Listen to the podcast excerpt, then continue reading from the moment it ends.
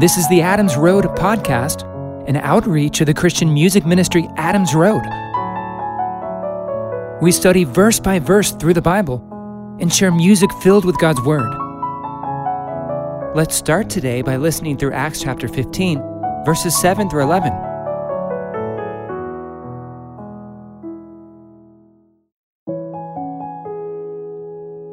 When there had been much discussion, Peter rose up and said to them, "Brothers, you know that a good while ago God made a choice among you, that by my mouth the nations should hear the word of the good news and believe.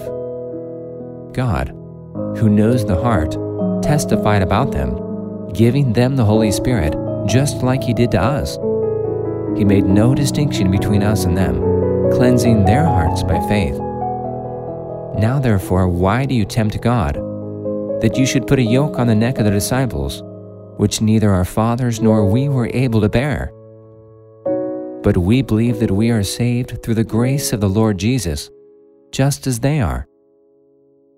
Here in Acts 15, verse 7, Peter's about to declare something incredibly significant. But his conclusion and assertion before the council wasn't something he just pulled out of thin air. God had prepared him and carefully orchestrated incidents that I believe helped lead Peter to be able to make the confident assertion he'll make here in Acts 15, starting here in verse 7. First, he had witnessed firsthand the Gentiles receiving the Spirit by faith as they heard the gospel preached. Second, I believe it's also very likely that Peter and Paul had brushed shoulders once or twice about the matter of the Gentiles and the law. I believe they very well may have spoken privately about the issue and were already on the same page. But now, Peter would be making a public and authoritative declaration before the church in Jerusalem about the matter. Let's dive deeper. Some scholars believe Paul's visit to Jerusalem in Galatians 2, verses 1 through 10, corresponds with Acts chapter 11, verse 30. And not the Jerusalem Council here in Acts chapter 15. Though this isn't 100% clear, I do think the details of Paul's visit to Jerusalem in Galatians 2 seem to align more closely with Acts chapter 11, verse 30, where Paul and Barnabas were sent by the church in Antioch to Jerusalem by revelation via Agabus' prophecy about a famine in Jerusalem to send relief to the saints. But regardless, in Galatians chapter 2, verses 1 through 10, Paul met privately with some of the elders and apostles in Jerusalem, who gave both him and Barnabas the right hand of fellowship. Sometime after this, when Paul and Barnabas were back in Antioch, according to Galatians 2, verses 11 through 14, Peter came to Antioch. Peter was like hanging with the Gentiles, eating all the good stuff, probably smelling like bacon. He was in fellowship with the Gentile church there, much in alignment with what he had learned from his vision in Acts 10, that God didn't make any distinction between Jew and Gentile. He was free to eat in fellowship with the Gentiles, and he knew that. But when certain men from James, known as Judaizers, came down from Jerusalem to Antioch, Peter withdrew his fellowship with the Gentiles and separated himself from them, fearing those of the circumcision. You see, he feared men more than God in that instance. He didn't stand for a principle he knew was true so that he wouldn't take the flack from these Jerusalem Christians who insisted on strict adherence to the customs of the law. Paul recounts in Galatians 2, "But when Peter came to Antioch, I resisted him to his face, because he stood condemned. For before some people came from James, he ate with the Gentiles. But when they came, he drew back and separated himself, fearing those who are of the circumcision. And the rest of the Jews joined him in his hypocrisy, so that even Barnabas was carried away with their hypocrisy. But when I saw that they didn't walk upright, according to the truth of the good news, I said to Peter before them all, if you, being a Jew, live as the Gentiles do, and not as the Jews do, why do you compel the Gentiles to live as the Jews do? How uncomfortable that confrontation must have been. Peter was acting the fool, to the point of even leading Barnabas, Paul's missionary companion, astray with such hypocrisy.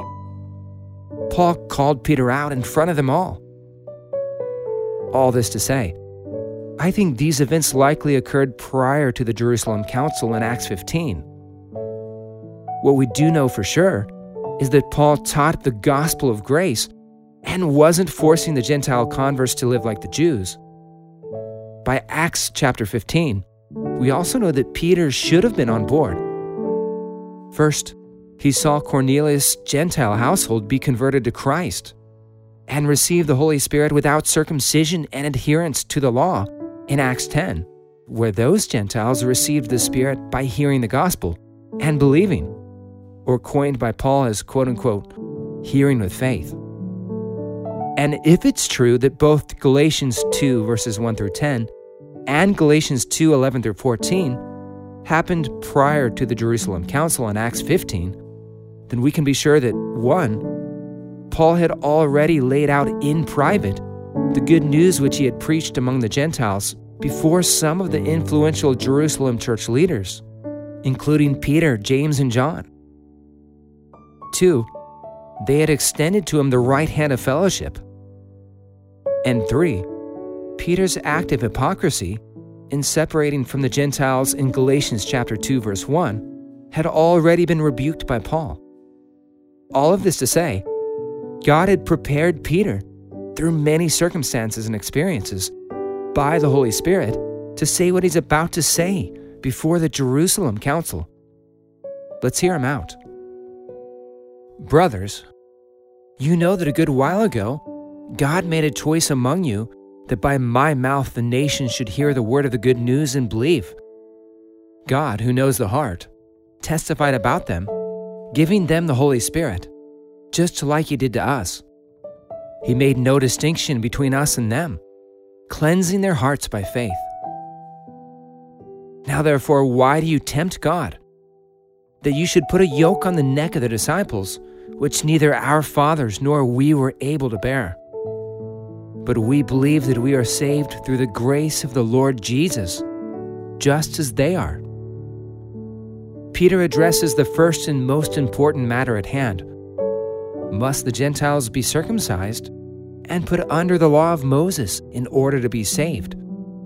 His clear answer, no. Peter's line of reasoning was this.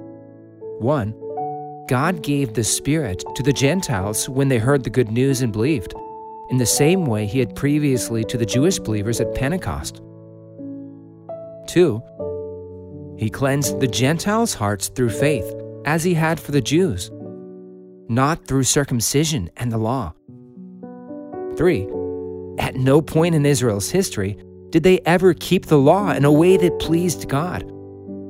Like Peter saying, we Jews have never been able to bear the yoke of the law. What in your right mind makes you think that the Gentiles could in any way be justified through it? His conclusion?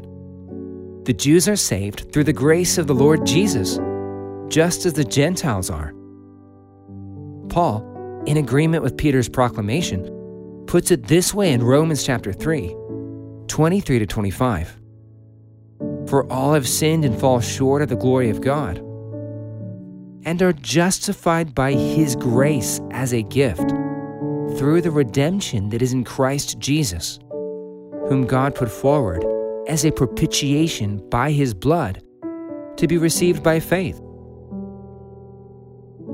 God put forward Jesus as a propitiation by his blood.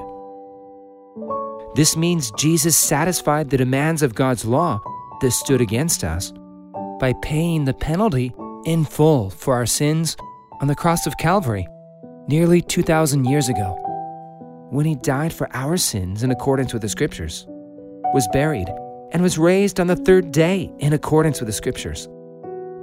Jesus did all the work necessary for us to be saved through his perfect life lived, blemish-free sacrificial death for our sins, and resurrection for our justification.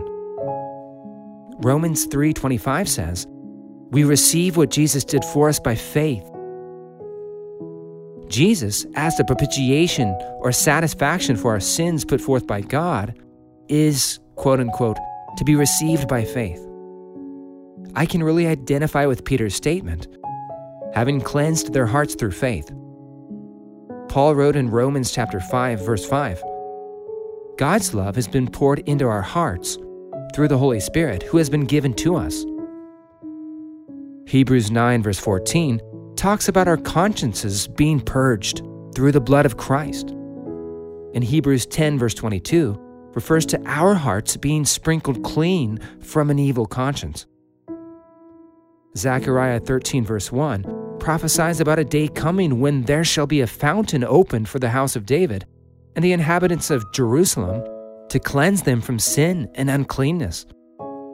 God refers to himself in Jeremiah 2:11 as the fountain of living waters. And Jesus promises in John chapter 7, verses 37 through 39, If anyone thirsts, let him come to me and drink. Whoever believes in me, as the scripture has said, out of his heart will flow rivers of living water. Now this he said about the Spirit, whom those who believed in him were to receive. For as yet the Spirit had not been given, because Jesus was not yet glorified. Jesus is a cleansing fountain who pours his love into the hearts of those who believe through the Holy Spirit whom he gives to us. I can really identify with Peter's statement, having cleansed their hearts through faith, because of my personal experience encountering Jesus and his cleansing love by his Spirit when I first believed and received him. Jesus poured his love into my heart through the Holy Spirit whom he had given to me, assuring me that I was forgiven by him and saved from the wrath to come when I called upon his name in faith.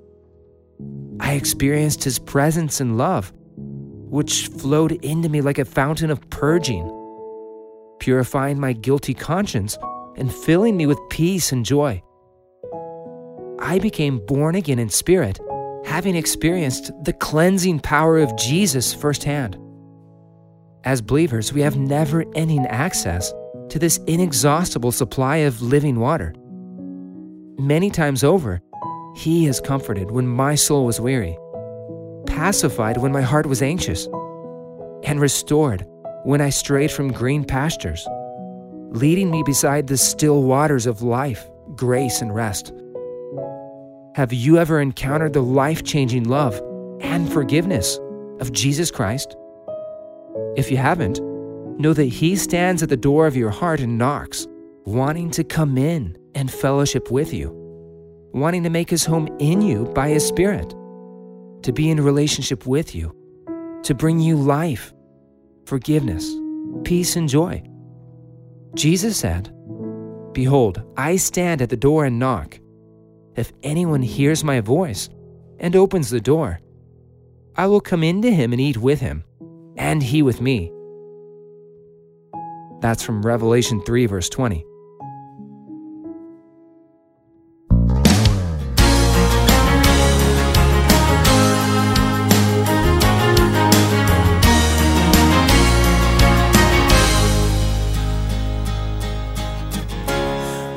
Wages are the same.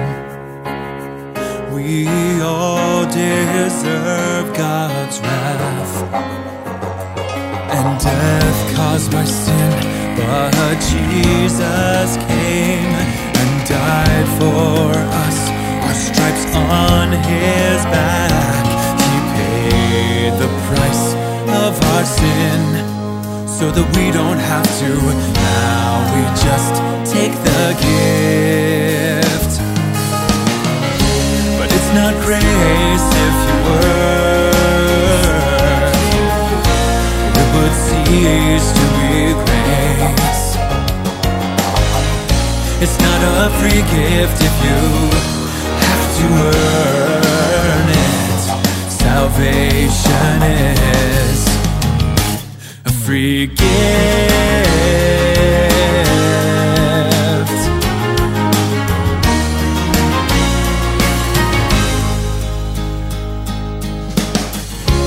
Now to you who works, your due is what you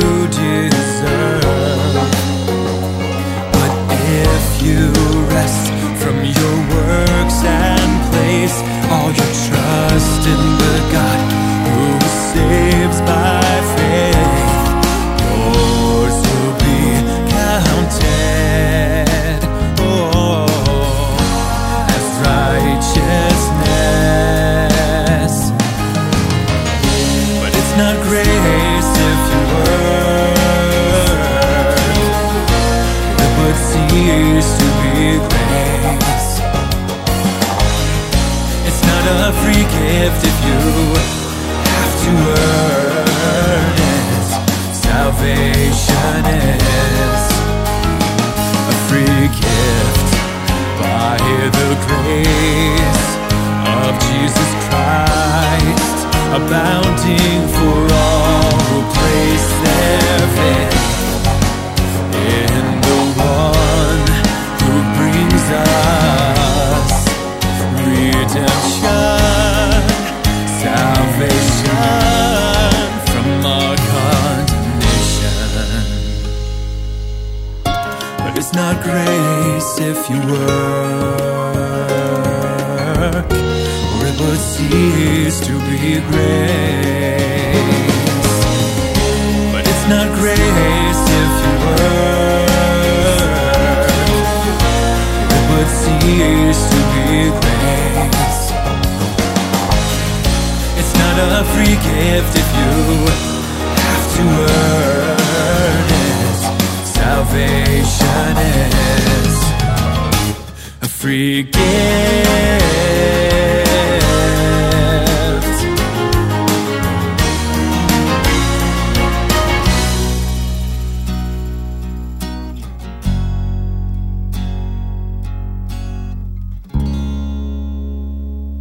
That was Free Gift from the Adam's Road album, Immeasurable.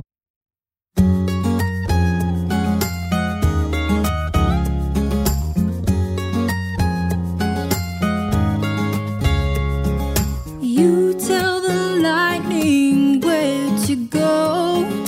You form the earth, laid its cornerstone. And you walk the depths of the oceans and seas, and it's high as the heavens are above the earth, and as high as the heavens.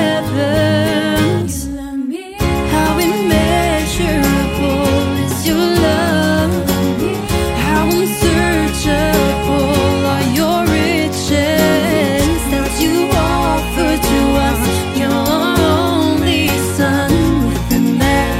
Love, you love me.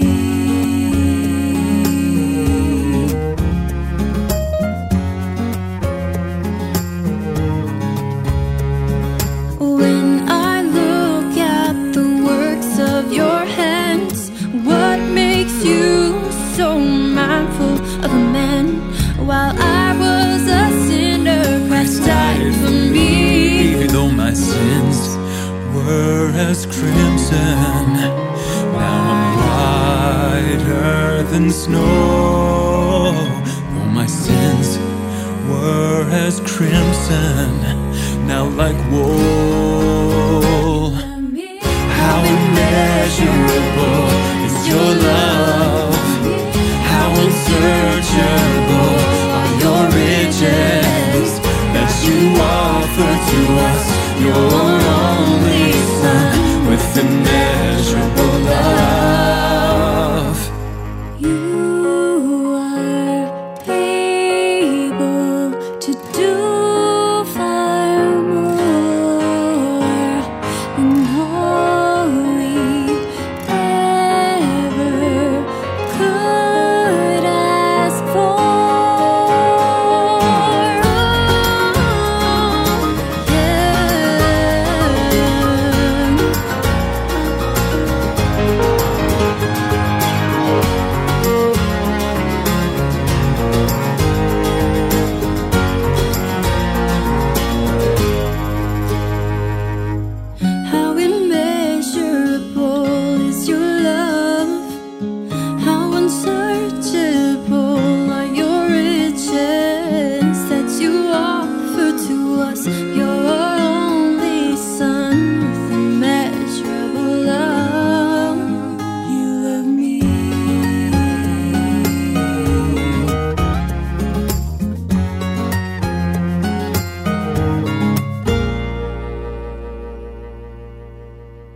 That was Immeasurable from the Adam's Road album, Immeasurable.